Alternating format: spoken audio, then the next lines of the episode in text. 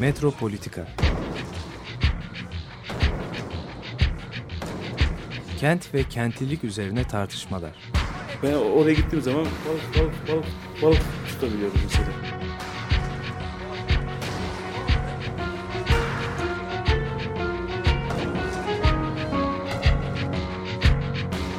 Hazırlayıp sunanlar Aysin Türkmen, Korhan Gümüş ve Murat Güvenç. Takusuyor ki. kolay kolay boşaltamadılar. Yani elektrikçiler terk etmedi Perşembe Pazarı merkezinde. Merhaba sevgili Açık Radyo dinleyicileri. Ee, Soma'da hayatını kaybeden e, işçilerimizin ailelerine başsağlığı dileyerek başlamak istiyoruz. Ee, onlara sabırlar diliyoruz. Ee, bugün Metropolitika'da Başka şey konuşacaktık. başka bir şey konuşacaktık. Ancak e, hani sözün de bittiği yer sanki. Evet. Böyle bir şey oluyor. Yani böyle bir şey insan bilgi aldığı zaman hani hakikaten ne ne der yani bir yerlerden sonra eee, felsefeci büyük yani 20. yüzyılın en büyük felsefecisi Wittgenstein'ın işte o eee, ünlü eee, kitabının yani yayınlanmış galiba genç yaş, yaşamı içinde yayınlanan tek kitap olan doktora tezi olan Tractatus Logicus Philosophicus diye bir kitap var. Bu böyle işte 20. yüzyılda hala hakkında konferanslar çevrilen yapılan bir şey. Çok çok böyle analitik felsefenin temel kitaplarından bir tanesi. İçerisinde böyle önermeler var. Tabii önermeler çok düşünülmüş, yazılmış. Her birisi birer hani her bir önerme üzerine kitaplar yazılabilecek kadar şey. Ve bu önermelerde birbiri arkasına gidiyor filan. Fakat e, belki de kitabın içerisinde ben kitabı bir iki defa okumaya denedim ama bu böyle normal fanileri aşan bir kitap. Bunu okutabil okuyacak da anlayacak da bir şey değil. Çünkü bunlar matematiksel e, şeyde Pekinlikte e, önermeler ama bütün herkes e, hem fikir ki bu Wittgenstein'in bu eseri e, 20. yüzyılın en ön, önde gelen e, entelektüel katkılarından bir tanesi.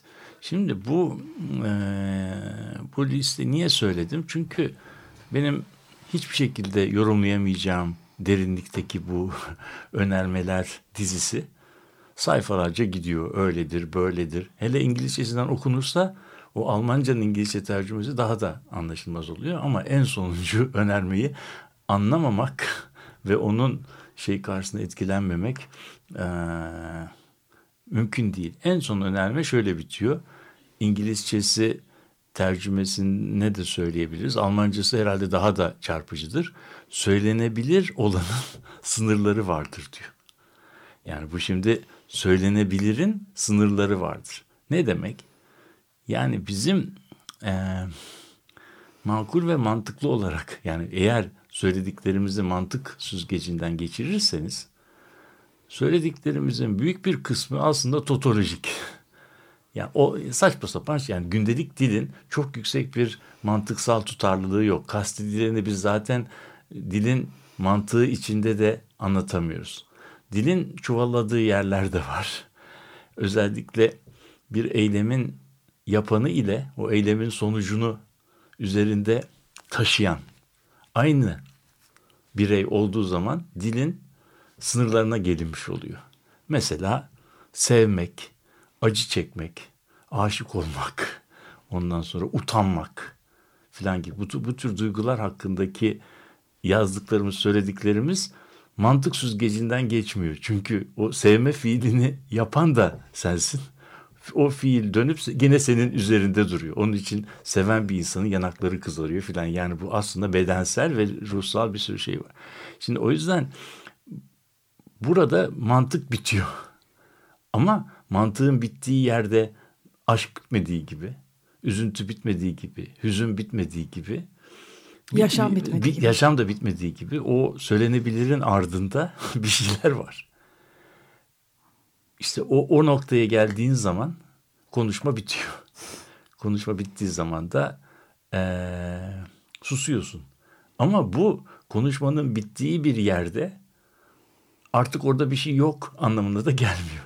orada belki de yani hakkında konuşamadığımız şeyler, konuşmanın e, sustuğu şeyler belki de hayatın en e, hakiki tarafı da o. Yani e, ne kadar duyarlılığımızı arttırırsak, ne kadar şey yaparsak e, hiçbir zaman e, varamayacağımız bir yer var. Ve o yerde de konuşma bitiyor.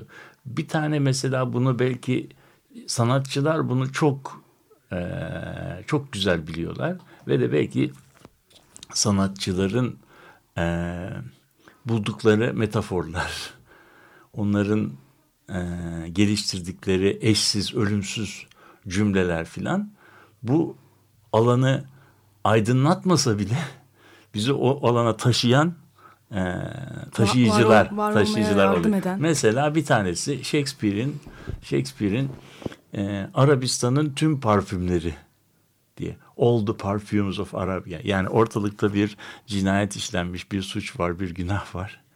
O adamın eline bulaşmış. Ama o öyle bir şey ki galiba Otello'da e, o Arabistan'ın tüm parfümlerini alsak bile onu silemiyor. Nazım Hikmet'ten bir başka şey söyleyebilirim. E, mesela memleketimden insan e, manzaralarında e, Sarıkamış'ta yaşanan e, bir faci, o müthiş facia ile ilgili bir, birkaç tane e, şey var, e, dizesi var. Bunu eskiden Ruhi Su'nun plandan dinlemiştim. Hiç unutmuyorum. Ömrümce de unutacak şeyde değilim. Şöyle bir şey söylüyor. Diyor ki o şeydeki e, Enver Paşa zamanında ordunun Rus cephesine şey yapılı e, gönderilmesini anlatıyor. Mısra şöyle diyor. Diyor ki Oltu'dan girdiydik Sarıkamış'a. Akıl ermez orada yatan üleşe yani üleş dediği zannediyorum halk dilinde çatışma filan anlamına geliyor. Askeri kırdıran Enveri Paşa kitlendi kapılar mekan ağladı diyor. Şimdi askeri kıl, askeri kırdıran Enveri Paşa, Enveri Paşa hakkındaki duygularımızı da e, Enver'e biz Enver deriz ama askeri kırdıran Enveri Paşa'da Enver Paşa hakkındaki duygular da güzel bir şekilde o sonuna ilave edilen e, i ile şey yapılıyor ki burada da öyle bir çok yüksek bir şey yok hani sanat yok. Belki bu benim söylediğim dize Nazım hani şeyi içerisinde edebiyatçılar bunu çok fazla e, öne çıkarmamış da olabilirler veya Nazım'ın eseri içinde bunlardan binlerce vardır. Onu ben bilmem edebiyatçı. Ama en son e, cümle e, en son cümle belki bir şey hani karşısında etkilenmemek mümkün değil. E, kitlendi kapılar. E, mekan ağladı. Yani şimdi ortalıkta bir hal bir şey var. Dağın, dağın üzerine bir ordu gönderilmiş. Çok düşüncesiz de bir karar verilmiş. Orduda ordu emirlere uymakla yükümlü insanlar topluluğu ve o Allahu Ekber dağlarını o kış, kış zamanı aşmaya kalkmışlar. Dağın tepesinde giderken işte güçleri bitmiş, yemekleri gitmiş, şeyleri bitmiş ve orada ne ileri gidememişler ne artık geri dönülmez noktada geçtikleri için hepsi beraber ölmüşler. Binlerce insan orada ölmüş. Sarıkamış denen e, olay. Şimdi burada buradaki olay karşısında şairin söylediği şey kitlendi kapılar, mekan ağladı. Yani şimdi burada kitlendi kapılar kelimesi belki de bir çaresizliği, bir e, yani çok düşünülmüş. Yani hem bir bir bir e, failiyet var. Kapılar kilitleniyor. Kapılar kilitlenince artık oradan kaçmak imkanı da olmuyor. Yani kapıların kilitlendiği yer işte bir çeşit şey oluyor. Bir tuzak, trap yani insanın kendi güçleriyle çıkamayacağı bir yer ve orada da mekan ağlıyor. Yani o mekanda mekanda kime ağlıyor, neye ağlıyor, mekan ağlar mı, mekanın ağlaması ne demektir işte burada e, mekan gibi felsefi bir kelime ağlar mı? Anlatabildim mi? Ama bir şey kavramı taşınıyor şiirin içinde bir tuzak kavramı şey yapıyor ee, ve kaçılamayacak ve oradaki bir, bir de muazzam bir trajedi var yani mekan anlatı. Şimdi bugünkü olay e, karşısında e, insan ne diyebilir? Ne diyebilir? Yani bu ilk defa olmuyor. E, bunun çok eskileri var. 3-5 kişi olduğu zaman pek şey olmuyor. E, üzerinde e, durulmuyor ama bunlar yani aslında e, tıpkı deprem gibi periyodik olarak Türkiye'nin insan kaybına şey yapan bir, bir olay. Şimdi bir daha oldu. bir daha oldu. Şimdi herkes tabii çok üzgün filan ama bu yani üzülmekle de bunu, bunun çok fazla bir şey de olmuyor. Yani bir şeyler yapmak lazım. Yapamadığımız bir alan karşısındayız. Yani bir e, böyle bir şey. Belki tek şeyi belki yani ibretlik kısmı işte bize böyle olaylar olduğu zaman e, nasıl bir ortamda yaşadığımız konusunda e, bir ayna tutuyor. Yani o meşhur ayna tutuyor. Yani biz burada bundan birkaç gün hiç, hiç olmazsa yüzleşmek durumundayız. Sonra bunu da hayat biliyorsunuz. Bunları da siliyor. Sonra işte ateş ateş düş ateş düştüğü yeri, yeri yakıyor. yakıyor. Ondan sonra biz kendi gailelerimize kapılıyoruz, gidiyoruz. Ve sonra bir daha böyle bir şey olana kadar da bunları e, unutuyoruz. Çünkü bu 90'larda olduğu gibi yani bu periyodik olan bir şey. Bu bizim aslında e, nasıl bir ortamda yaşadığımız konusunda bizi düşündürürse, ibret verebilirse ama zor bir şey yani şu anda hakikaten gerçekten kapıların kilitlendiği ve mekanın ağladığı bir yerdeyiz belki de e, bu buraya da çok uyan bir şey yani benim duygularım düşüncelerim bu şeyde. Bugün e, aslında hmm, kapitalizmde görkemin, ihtişamın, e, gösterinin oluşmasını konuşacaktık. E, Floransa'dan başlayacaktık. Hı hı. Floransa'dan Paris'e taşınan bu gösteri, ihtişam, cazibeyi e, anlatmaya çalışacaktık. Bunun tarihçesini anlatmaya çalışacaktık. E, tam da aslında onunla da bir bağlantı e, siz konuşurken düşündüm. E, bütün bu cazibe yani kapitalizmin bu cazibe merakı, bu gösteri, bu ihtişam hmm. e, merakının arkasında aslında e, böyle tür e, hani bu çok vahim halde kendini tezahür eden e, dün gece olan olayın aslında e, bin bir hali.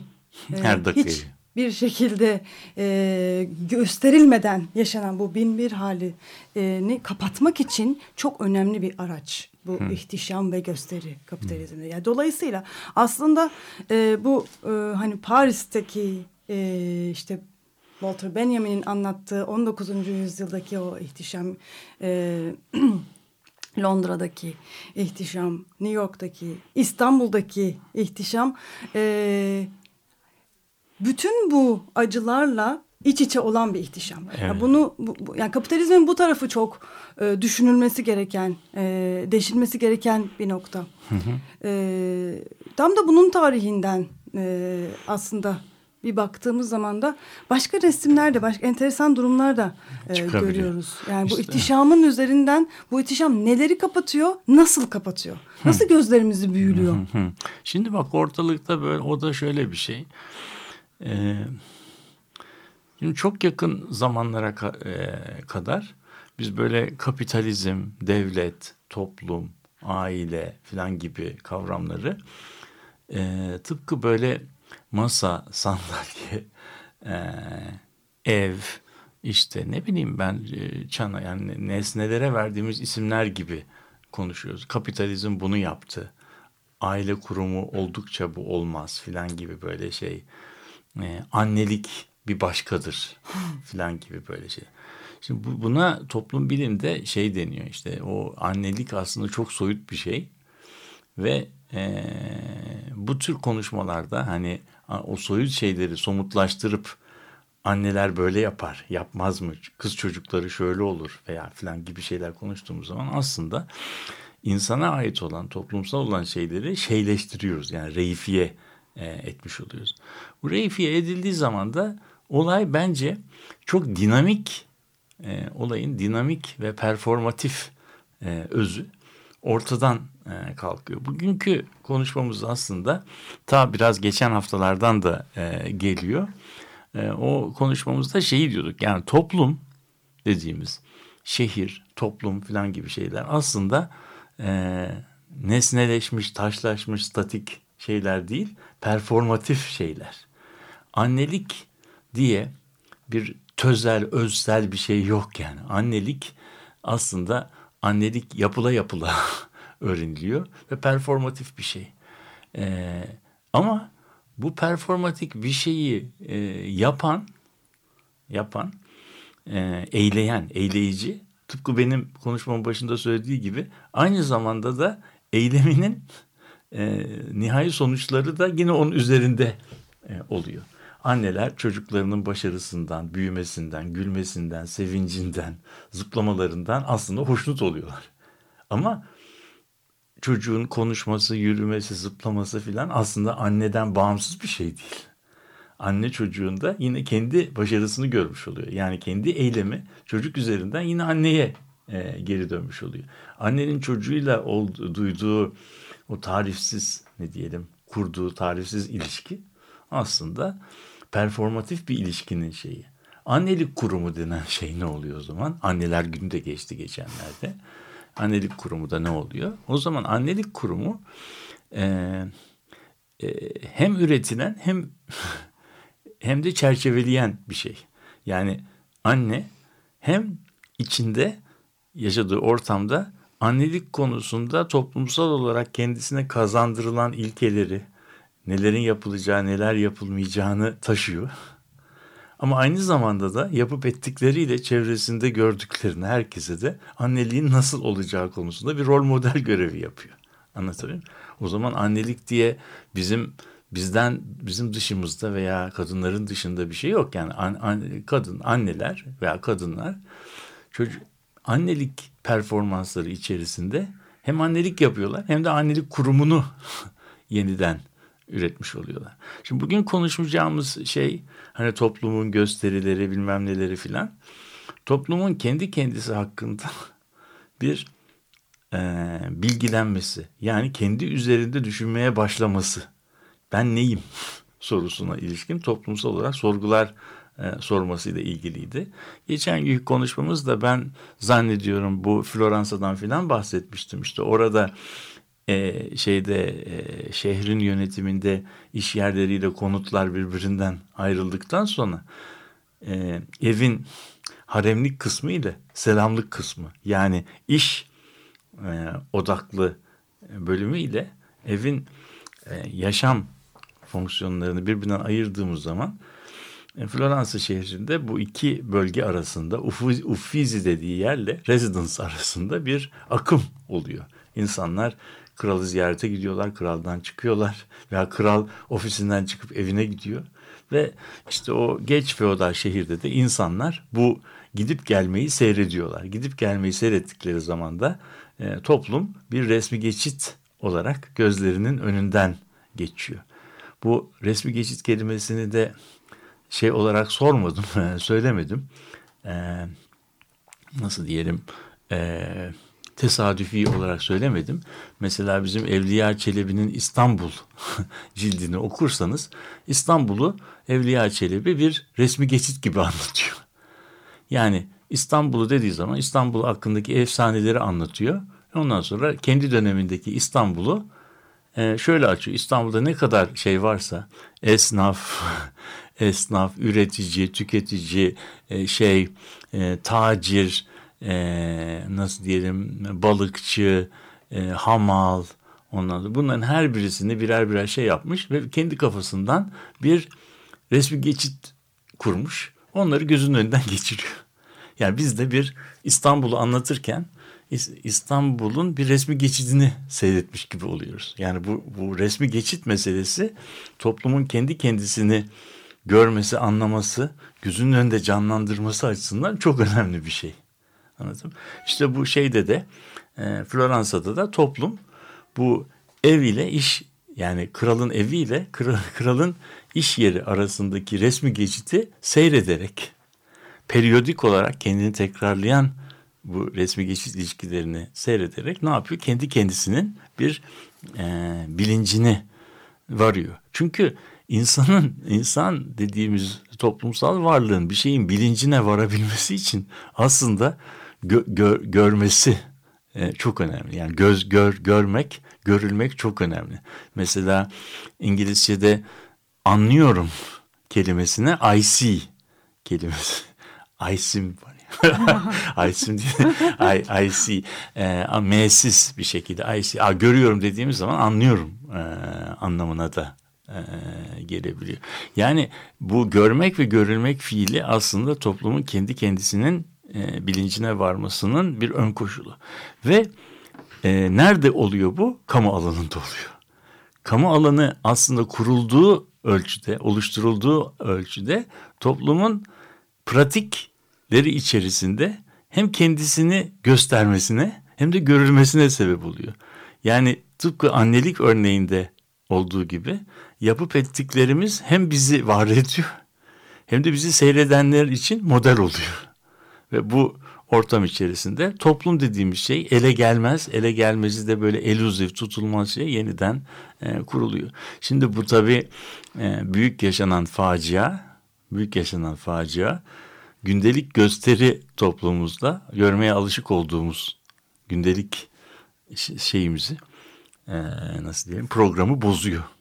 Bu programda işte o kadar yüzlerce kişinin e, bir anda çok yani trajik bir şekilde ölümlerine tanık oluyoruz. Bu bu ölümlerle yüzleştiğimiz zaman da e, içinde yaşadığımız toplumun o güne kadar hiç tanık olmadığımız veçelerine e, tanık oluyoruz.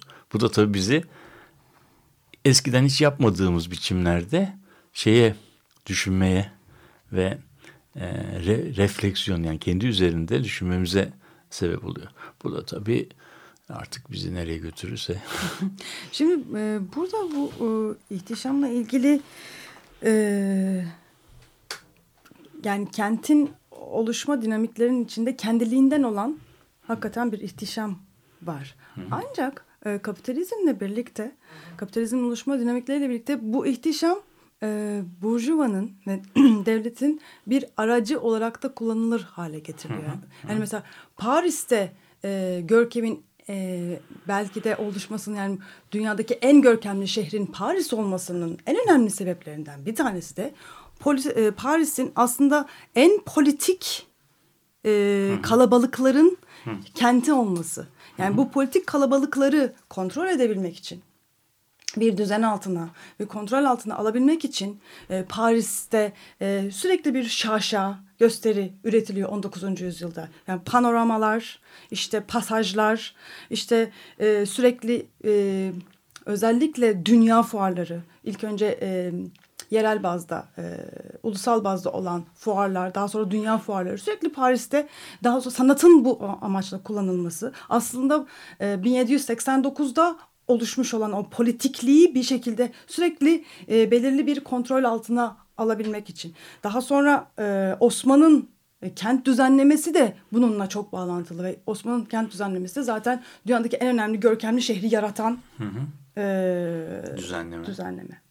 Evet burada e, burada insanın senin anlattıklarından belki okuyucularımızın e, bugün Türkçe'de çevrilmiş olan bir e, David Harvey'in bir kitabına belki burada referans verebiliriz.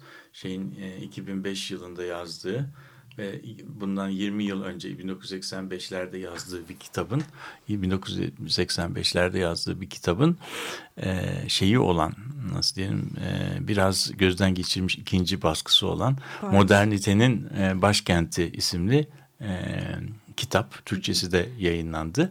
Onun en son bölümünde e, Sacré-Cœur e, Montmartre'daki Sacré-Cœur'ün e, anlatıldığı İngilizce'de Monument ve Myth yani abide ve mitoloji e, isimli müthiş bir yazı var. Burada tabii o tepenin öyküsü ve bu şehri ihtişamlı kılan e, yapıların tamamının aslında aslında her birinin bir tarihin e, simgeleştiği, simgeselleştiği bir şey oldu, bir abide oldu. Yani abideler ihtişamın altındaki toplumsal e, öyküyü bize anlatıyor. Tabii mesela bu ihtişamla toplumsalı birbirine e, ba bağlayabilmenin yolu da e, sanatı, pratiği, siyaseti birbirinden kopuk açmak yerine yerine bunları hepsini birbirinin içinde iç, iç, iç içe görmek e, gerekiyor.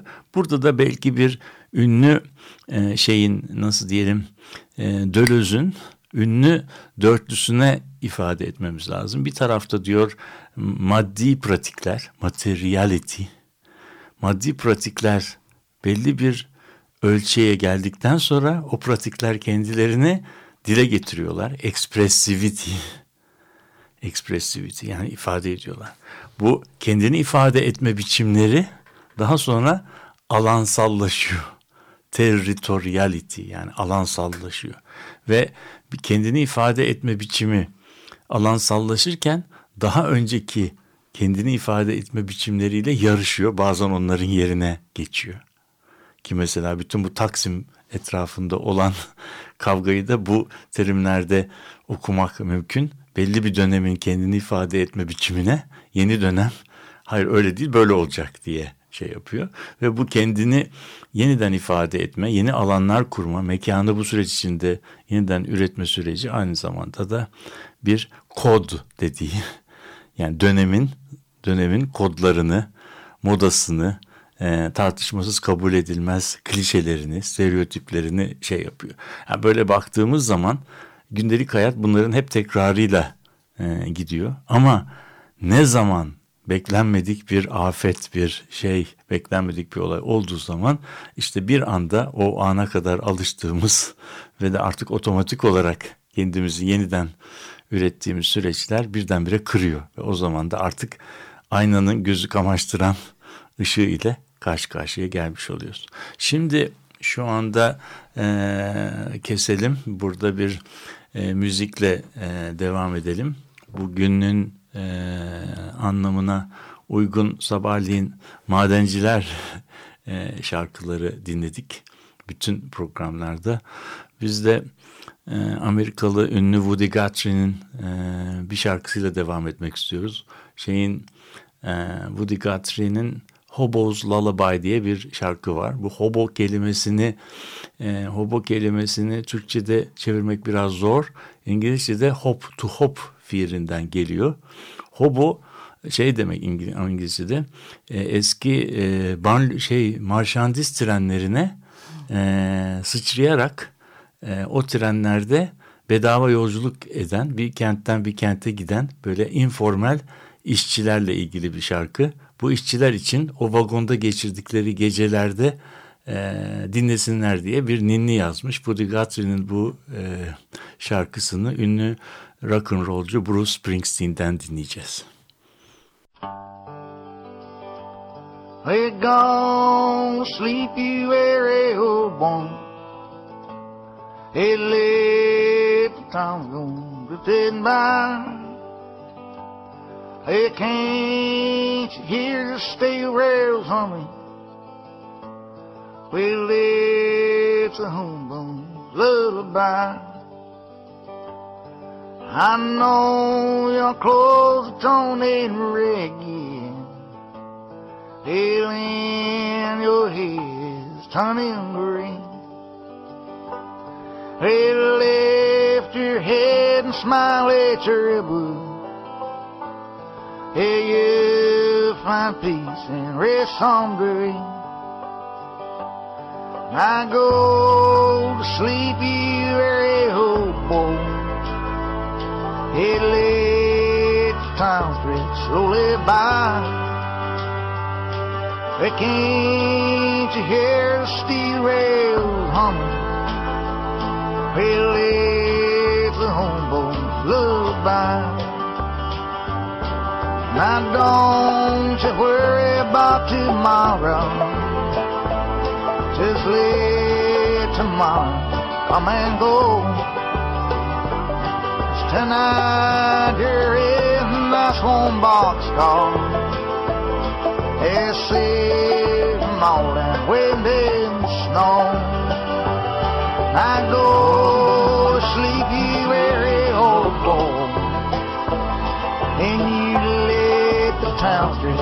Slowly by.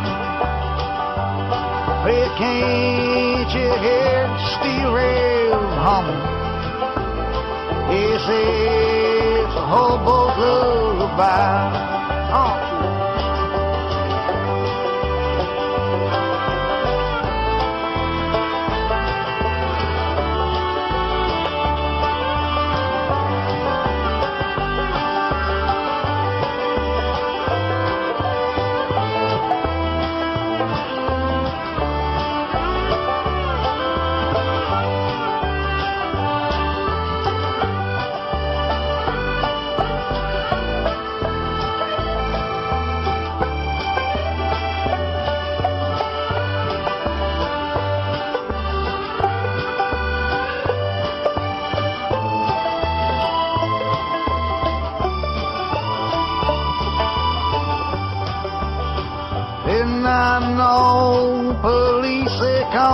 Trouble. Hey, they cause trouble everywhere. But when you die and go to heaven, you'll find no policeman there. So go sleep, you weary old boy. He lived real slowly by. Well, can't you hear the steel rails humming? Yeah, that's a hobo's lullaby.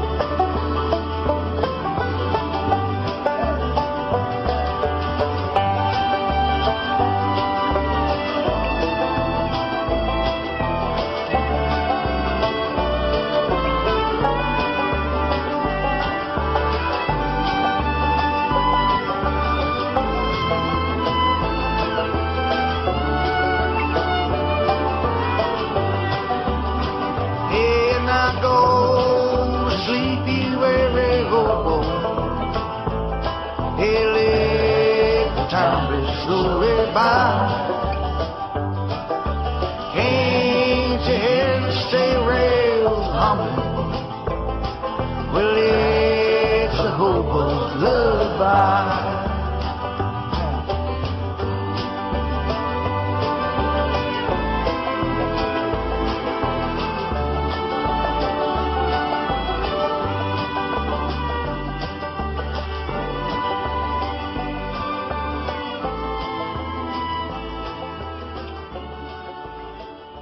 Tekrar merhaba Açık Radyo dinleyicileri. Metropolitika programının ikinci kısmında tekrar beraberiz.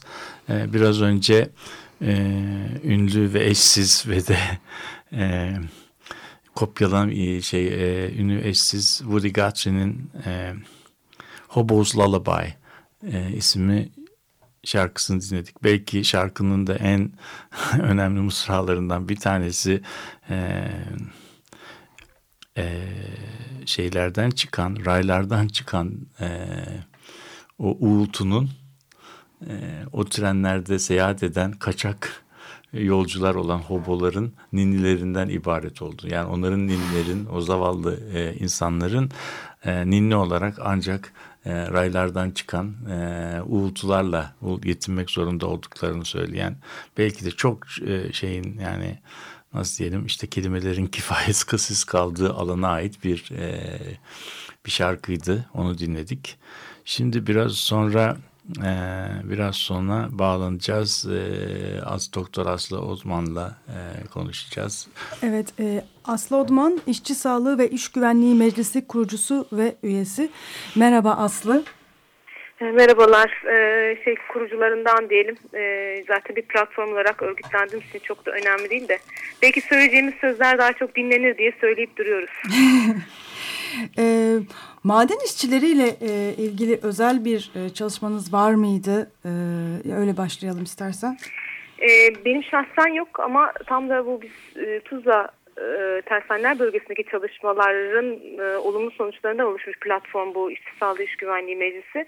Platformda doktorlar, çok farklı konularda çalışan çalışma ekonomistleri, kentçiler, sosyologlar, mühendisler, iş mühendisleri var. Bunların içerisinden Berna Güler.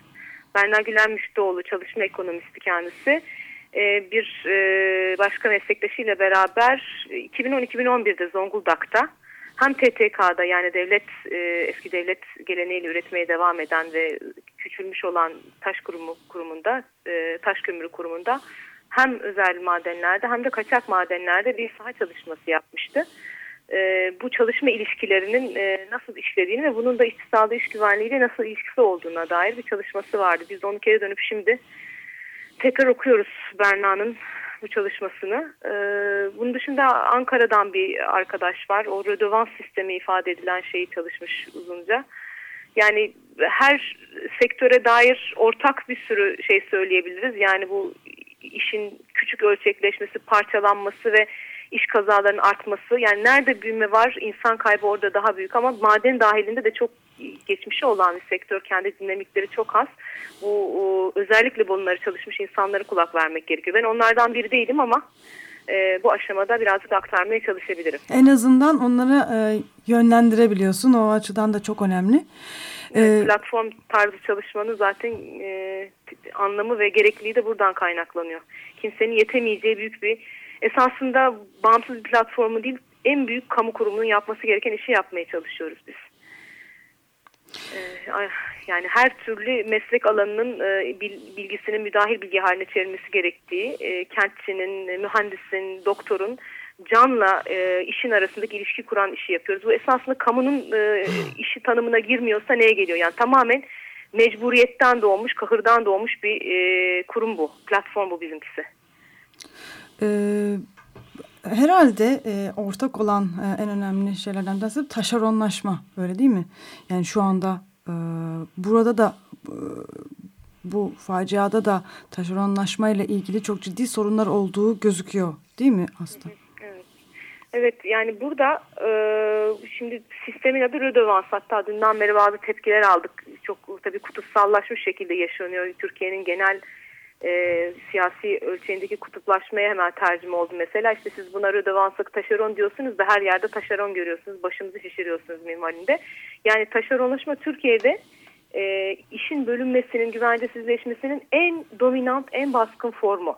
Yani yakında bir işte önümüze bir yasa gelecek. Bu yasada ödünç işçilik de öngörülüyor. Yani profesyonel firmalara artık e, kendi emeğini satmak ve onların aracı olarak senin emeğini işte üniversiteye, e, e efendim şehir planlama e, bürosuna, e, tersaneye satması bu da öngörülüyor. Çağrı üzerine çalışma var, part time var.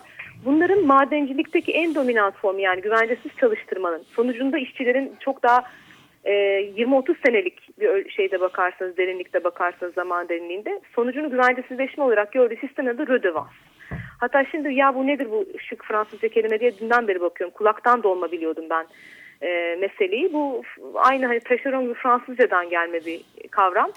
E, oranın royalty İngilizcesi yani esasında feodal sistemi içerisinde çıktı üzerinden ödeme. Yani feodal beye e, şu taraflar şu taraflar senin olsun bunun çıktısını şu kadarı be, benim yani bildiğiniz arşar sisteminin ismi rödevans. Yani feodal sistemden kalma bir isim. Madenlerde rödevans sistemiyle e, işletme hakkı halen monopol olan yani 2004 yasasıyla biraz değişti ama devletin madenlerde işletme hakkı yani yeraltı zenginlikleri kaynakları devletin monopolünde. Halen bu eski şeyi taşıyoruz 2004'te yumuşatılmasına rağmen. Devlet de o yüzden bunun hukuki sistemini rödevansla bulmuş. Yani diyor ki ya ben buraları işletemiyorum veya işletmiyorum. Sen e, nasıl işletirsen işlet ama bana şu kadar ton getir. Ne kadar ton getirirsen o kadarının %20'si benim diyor. Rödevans sistem bu. Yani bildiğiniz arşar gibi bir şey bu esasında. E, bu Radovan sistemiyle de kömür çıkarma hakkını satın alan mesela Soma işte şu andaki e, kazanın yaşandığı büyük kentsel dönüşüm projelerine de girmiş olan holding e, bunu alıyor. Bundan sonra da şimdi tam bulmaya çalıştığımız nokta bu kaç tane taşeron çalıştırıyor altında.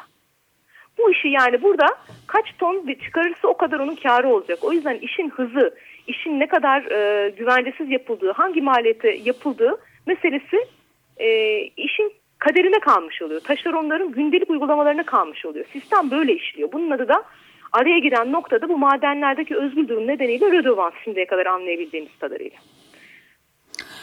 Ee, yani bu kentsel dönüşüm e, şirketi de aynı zamanda Soma Holding diyorsun. Bu, bunu da ilk defa senden duyuyorum da. Soma Holding 80'lerin sonunda daha e, genç ve gürbüz bir sermaye grubu. 80'lerin sonunda madencilikle başlamış. 90'larda bu taş kömürünün özelleştirilmesinde irice ihaleler yani rödevanslara sahip olmuş. Ve yakınlarda da e, gayrimenkul e, işlet değerlendirmesine ve de inşaata girmiş. Soma İnşaat Anonim Şirketi. İstanbul'da da Spine Tower diye bu şık maslaktaki e, şeylerden, kulelerden biri vardır. Yani Safir'den sonra ikinci veya üçüncü yüksek sanıyorum. Ee, onu yaptıran şirket. Yurt dışında da yeni yatırımlara gireceklermiş. Bunların verdiğim bilgilerin hepsi kendi web sitesinden olan bilgiler. Yani bu kadar kısa zamanda derinlemesini yapmadık ama yani esasında tipik Türkiye'de yükselen 80-90'dan sonra yükselen siyasetle de organik bağları olan sermaye grubu görüyoruz. Yani bir sektörde büyüyor. O sektörden konglomerasyon yani ahtapot tarzı muhakkak bir inşaattan geçerek diğer sektörlere yanaşıyor. Yani hiçbir sek hiçbir irice sermaye ve hiçbir yeni sermaye grubu şu anda tek bir sektörde e, uğraşmıyor, iştigal etmiyor. Yani her yere aynı çalışma koşullarını ve çalışma yapılarını götürüyor esasında. E, bu tower yapılırken nasıl çalışma koşullarıyla çalışıldı? Ee, ona da bakmak lazım. Nasıl bir rant oluşturma süreci yaşandı orada? Ne gibi imar izinleri çıktı vesaire. Ama hani Soma'dan, yerel politikadan gördüğümüz kadarıyla bunların İstanbul ölçeğinde de e, beklememiz için bir şey yok. Yani e, madencilik şirketiyle değil aynı zamanda bir kentsel dönüşüm meselesiyle de karşı karşıyayız aslında burada. Ee, Aslı merhaba ben Murat Güvenç. Merhaba merhaba Murat. Şimdi bu güzel e, e, takdiminden sonra yani bunu böyle e, insanlar basında hep işte tersaneler, madenler, e, işte bulicin taşlama atölyeleri, e, o tür böyle çok e, şeylerde nasıl diyelim e, çok zor, zahmetli işlerle bu iş sağlığını e, ilişkilendiriyorlar. Evet. Ama e, daha böyle görünürde daha e, temiz gözüken, çok e, nasıl diyelim daha asil tırnak içinde beyaz yakalı gözüken işlerdeki şeyde durum hiç e, bunlardan daha e, şey değil. Mesela ben geçenlerde bir kitap okudum, bir yazı okudum. Bu hava yolları, dünya hava yollarında şöyle evet. bir durum varmış.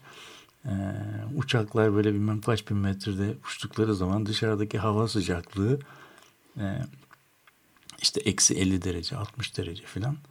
Ee, içeride de 300 kişi var.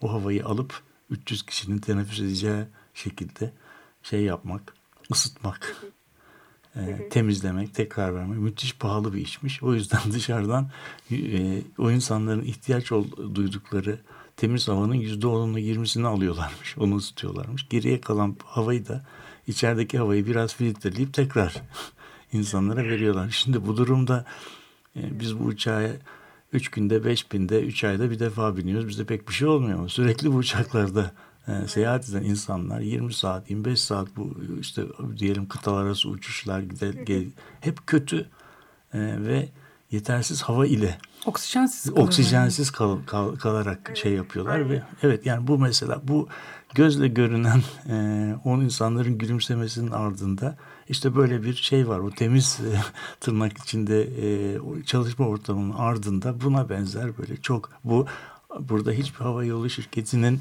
adını şey yapmıyoruz, e, telaffuz etmiyoruz. Çünkü bu bütün havayolu endüstrisinin aslında bir çeşit evet, endüstri evet. standardı haline gelmiş. Yani bu çok acı bir şey evet, tabii yani. Evet. Yani çok çok önemli bir şey söylüyorsunuz çünkü hep bunu söylemeye çalışıyoruz. Yani sanki e, bu adada işçi sağlığı iş güvenliği yani bizde tulum mavi değilse yakada mavi değilse e, yani biz genelde yazıya sözle hayatını kazananlarla ilişkisi yokmuş gibi e, geliyor. Yani beyaz yakalı veya dediğiniz gibi temiz plaza işi yapanlar böyle şık özellikle şıklığın pazarlandığı ve iş tanımının bir parçası olan işleri yapanların bir e, çalış, sağlık ve güvenlik sorunu yokmuş gibi düşünüyor ama gerçekten ötekinin sorunu değil. Değil. Yani evet. bu bir yandan böyle e, çalışanların arasında e, daha küçük birimlerde çalışmak, kendi çalışma koşullarını bir araya gelip konuşamayacak parçacıklı çalışma koşulları her yerde var. Güvencesizleştirmenin bir sürü formları gittikçe yayılıyor ama karar verme mercileri daha da fazla merkezileşiyorlar. Evet. E, yani bu- bunu o kadar çok farklı sektörden de örnek verebiliriz ki ama işte böyle homeopatik ölümler e, diyebiliriz biz bunlara. Böyle küçük dozajlarda olduğu için biz ancak böyle 200, 300, 400 insan e, dünya çapında bir e, facia olduğu zaman işçi sağlığı iş güvenliği demeye başlıyoruz. Evet. Ya, ç- çok çarpıcı bir rakam var. Ee, yani bizim biz uğraşarak her gün basını derleyerek ancak devletin resmi verilerine ulaşabiliyoruz. Yani devlet gecikmeli olarak veriyor. Biz cari veri veriyoruz ama hani bu kadar uğraşıyoruz. Bir sürü insan e, sahalardan da bilgi geliyor. Bir sürü kıramıyoruz yani o 1200-1300 ve bunları kayıt altına alabildiğimiz ölümlü iş kazaları. Türkiye'de e, bilmem dinleyicilerimizin e, bilgisinde mi meslek hastalığından ölmüş insan yok gözüküyor hocam. Türkiye'de meslek hastalığından sanki ölüm kayıtı yok. Yani biz bu açıdan dünyada olumlu anlamda istatistiğe bakarsanız bir numarayız. Tabii. Ama gerçekte Dünya Sağlık Örgütü 1'e 6 gibi bir oran veriyor. Bir ülkede bir kişi e, iş e, kazasında ölüyorsa 6 tane de meslek hastalığından dediğiniz şekilde uzun vadeli solunum rahatsızlıkları bekleniyor. vesaire. Yani siz bu hesabı yaparsanız Türkiye'de 4 değil 20 insan esasında hepsi önlenebilir olduğu bilimsel olarak kanıtlanmış meslek hastalığı ve iş kazalarından yani işçi sağlığı iş güvenliği zafiyetinden ölüyor. Evet. Yani bütün bunların ciddi bir kısmı da zaten sektörün de e, endüstri, ekonominin büyük bir kısmını oluşturan e, beyaz yakalılar arasında. Tabii. Ama tabii. uzun vadede sonuçları gözüküyor. Bir de bunun işte psikososyal riskleri, iş yeri intiharları gibi yavaş yavaş tescil olunan, iş kazası olarak tescil olunan şeylere hiç girmiyorum. Evet. evet. Yani Soma esasında Maslak demek ve gördüğünüz gibi Maslak da yatırım yapmış o şirkette Spine Tower'ı. Yani bu kadar çarpıcı bir ilişki kurmamıza gerek yok. Esasında çalışma koşullarındaki sorunlarda büyük benzerlikler var. Bakın gelin görün ki burada sermaye grubunun iki yatırımı da bir eli Soma'da bir eli Maslak'ta. Kaderlerde ben ciddi bir ortaklık görüyorum. Evet tabii bak bir de mesela başka bir daha yakınımızdan çok yakınımızdan bir şey söyleyeceğim. Bu metrobüsle ilgili bir şey var. Metrobüsün nesi var diyeceksin. Biliyorsun metrobüs bir e, yani ilk yapıldığı zaman otobüslerin kapıları sağ tarafta olduğu için iki taraflı çalıştırabilmek için o, bu, bu metrobüsler ters taraftan çalışıyor. Yani İngiltere'de gibi soldan gidip sağdan geliyorlar yani şeyde ters. Bu diyeceksin ne olur ne yapabilir yani bu ne olabilir? Çok önemli bir şey yapıyormuş. Şoförler sürekli olarak gece gittikleri zaman e, görmemeleri gerektiği kadar karşıdan şey görüyorlar. Işık görüyor. Işık görüyorlar ve bu günlerce şey yaptıkları. Şimdi mesela bu onların gö- bunu göstermeyen bir yani onların gözlerini rahatlatacak bir otobüs camı var. O camlar da çok pahalıymış. O da takılmıyormuş.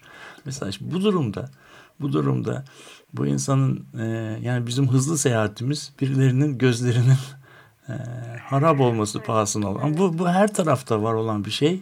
E, maalesef Hepsi senin söylediği. E, tabii Önemli hepsi. olan e, hepsi önlenebilir. Yani Tabii, bizi tabii. deli eden, bunca öfkeyi sürükleyen mesele bu. Bu İşte. teknolojik seviyeyle biz 100 sene öncesinde işte bin kişinin Fransa'nın kuzeyinde öldüğü maden kazası olduğu örneğinin verilmesini dramatik buluyorum. Çünkü bu teknoloji seviyesinde hiçbir kazanın kabul edilecek bir yanı yok artık. evet. Yani niye uğraşıyorsunuz işte aynı zamanda da hani kalkınılıyor da yolda yapılıyor falan. Hani tam da zaten bu teknolojik şartlarda hiçbir kabul edilecek yanı kalmadı. Hiçbir kazanın, hiçbir meslek hastalığının. Evet. Tamamen önceliklerle ilgili bir mesele bu. Ee, Aslı e, peki bu işçi sağlığı ve iş güvenliği meclisine nasıl ulaşabilir dinleyicilerimiz? Ee, istersen bize bir e, internet adresi e, verir Evet, misin? biz e, esasında bu çok böyle şeyli bir isim. Böyle pek çok meslek alanını e, kapsadığı için genel bir isim seçtik. Esas ismimiz Yangın Kulesi. Yapmaya çalıştığımız işi en iyi ifade eden o. Yani bir yangına benziyor Türkiye'de çalışma hayatı. Yani olan koşullarda olağanüstü hali her gün yaşıyoruz ve bu yangını birazcık kuleden bakıp e, geleceğini söylemek, önleyebileceğimiz yerde önlemek olduğu için Yangın Kulesi aynı zamanda web sitesinin de ismi. Yani www.yanginkulesi.org'dan her gün ne yazık ki güncellenen e, siteye bakabilirsiniz. Görünce göreceksiniz her türlü rapora, bilgi, belgesel, e, sektörlere göre ayrışmış kaza haberleri ve aylık e, trendleri derliyoruz biz. Aynı zamanda senelik de derliyoruz. 2011'de Tuzla Komisyonu bu Türkiye ölçeğinde çalışmaya dönüştü. Bu raporlardan da yani yan yana koyduğumuz zaman e, ortak nedenler, ortak müdahaleleri ele, e, ele almaya çalışıyoruz. Yani bize düzenlet yangınkulesi.org'dan ulaşabilirsiniz. E, bu olayın en önemli e, öznesi bence biz yani bu işin bir dahil kendimiz de hepimiz çalışma koşulları açısından ben de bir eğitim sektörü çalışanıyım bunları hissetmekle beraber e, esas muhatapları hayatını kaybedenin aileleri dünyada da böyle bu konudaki en önemli mücadeleler hep e, canını yani her açıdan canını cananını kaybetmiş ailelerden çıkmış. Türkiye'de çok önemli bir oluşum var. Vicdan ve adalet nöbetini tutan e, adalet arayışındaki işçi aileleri her pazar e, nöbet tutuyorlar. E, her ayın son pazar günü nöbet tutuyorlar. Nerede? Galatasaray Lisesi'nin önünde. Galatasaray. Lisesi'nin önünde. Ona da iş cinayetlerini unut- unutma.org'dan ulaşabilirsiniz. İlk defa Davutpaşa'dan beri 13 tane farklı dava, ceza davası beraber ko- kotarılıyor. Yani gerçek sorumluların Türkiye'de bir kamu sorunu olarak ele alınması için tek yol ceza hukuku. Ve öyle tazminatla falan işin içinden çıkmayarak birbirlerine destek olarak bir yandan da pazar günleri bu işin kamuoyu çalışmasını yaparak, görünürlüğünü sağlayarak toplam e, yani ilk nöbetlerle beraber 50 nöbeti aştı şu anda yani 3 seneye vardı. E, cumartesi annelerinden sonra pazar aileleri var artık Türkiye'de iş kazalarıyla ilgili. Yani savaşla barış ortamında da bir şey değişmiyor gördüğünüz gibi birbirini e, ne yazık ki birbirini tamamlayan bir resim var burada. Yani bu ailelerin her pazarki e, basın aylık e, toplantısına, görünürlük toplantısına ve sürekli her ay içerisinde o davaları ta- takip etmelerine iş cinayetleri org adresinden takip edebilirsiniz. Bugün yine saat 19'da e, olağanüstü olarak e, tramvaydan Galatasaray'a kadar yürüyecekler aileler. Ama hani bu kısa süreli bir basın açıklaması dediğim gibi onlarınki ceza davası uzun soluklu toplam 6 senedir Van Bayram Oteli'nden işte Selin Erdem bir set işçisi Davutpaşa'ya Ostim'e kadar pek çok davayı beraber kotarıyorlar. Gerçekten e, ideolojiler üstü ve gerçek kayıp üstlerden işleyen çok önemli muhalefet hareketi oluşturdular. Bence takip edilmesi gereken e, işin e, pratiğiyle bütün bu teorisinin dönüşmesini sağlayacak dinamiği ben orada görüyorum. Ee, Aslı çok teşekkür ediyoruz. Ee, Ben çok teşekkür ederim. he- e, hemen e, bizim çağrımıza e, cevap verip bizimle e, bağlantı kurdun ve e, programa dahil oldun. E, gerçekten bizim çünkü e, bir anda sözümüz bitmişti. Sen başlatabildin. çok teşekkür ederiz. Aslı çok, sağ olun. teşekkür ben ederiz. teşekkür Sağ ol, ederim. sağ. Sağ Kolay ol. gelsin, Çok. Ee, evet, e, Doktor Aslı Odman'la e, konuştuk. İşçi Sağlığı ve İş Güvenliği Meclisi kurucu ve üyesi e, www.yangınkulesi.org'dan da e, bu meclisin e, çalışmalarına e, ulaşabilirsiniz. E, bugünlük Ee, Burada bir son son söylediği şey de yani e, biraz böyle çok acıklı bir şey vardı. Yani aslında kayıtlara bakarsak hiç kimse bu iş kazalarından ölmüyor. Çünkü hiçbir ölüm e, ölümün içerisinde iş kazası bir ölüm nedeni olmuyor. Yani nefes darlığından ölüyor. Mide kan kaybından ölüyor ama iş, iş kazasından ölmüyor. Yani bu durumda da bu durumda da toplum aslında böyle davranmakla ne yapmış oluyor? Şeyi e, sorumluluğu tamamen kendi dışındaki bir doğa varmış gibi doğanın üzerine yıkmış oluyor. Bizim aslında belki iş kazasını da bir ölüm nedeni olarak e, tanıyan bir ortama geçmemiz lazım. e, herhalde bu e, işte e, kamusallığın İnşa, inşaında önümüzde daha uzun yıllar çok büyük mücadeleler var. Evet. Yani bir yandan da e, hani e, şu, şunu da söylemek lazım. Bu sistemin içinde yani neoliberal sistemin içinde e, bunu nasıl inşa e, ed- yani dünyada kamusallıkla ilgili de çok büyük bir sorun Evet. var. Ama yani işte bunu kurma. Evet, bunu- Türkiye'de de büyük sorun var ama dünyada artık bu kamusallıkla ilgili neoliberal sistemin yarattığı muazzam bir çöküş var. Yani bu, bu- İşte bu, ama fikrin bunu ortadan evet, kalkma durumu. Bunu bunu evet bunu bununla yüzleşmemiz lazım. Bunu e, çöküş var dediğimiz zaman da bu aslında e, birazcık da kendi kendini doğrulayan e, kehanete dönüşüyor. Bir şeyler yapmamız lazım. Belki akşam 7'de Taksim'de E, evet bu nöbete katılmamız gerekiyor. katılarak düşün, düşünsek güzel Evet. olabilir. Peki. Evet bu haftalık bu kadar diliyoruz. Ee, Soma'da e, hayatını kaybeden, e, yaralanan e, işçilerimizin ailelerine tekrar başsağlığı diliyoruz. Sabırlar diliyoruz. Bir daha bunların olmaması, olmayacağı bir toplumu e, özlemiyle programımızı kapatıyoruz. Evet.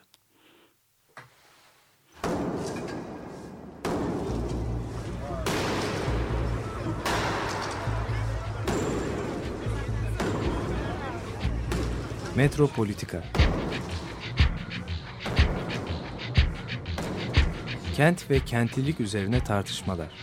Ben oraya gittiğim zaman balık balık balık balık tutabiliyorum mesela.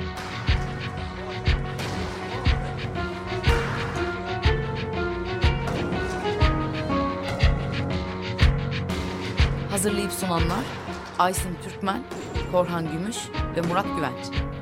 Takusu yok yani. Kolay kolay boşaltamadılar. Yani elektrikçiler terk etmedi Perşembe Pazarı merkezinde.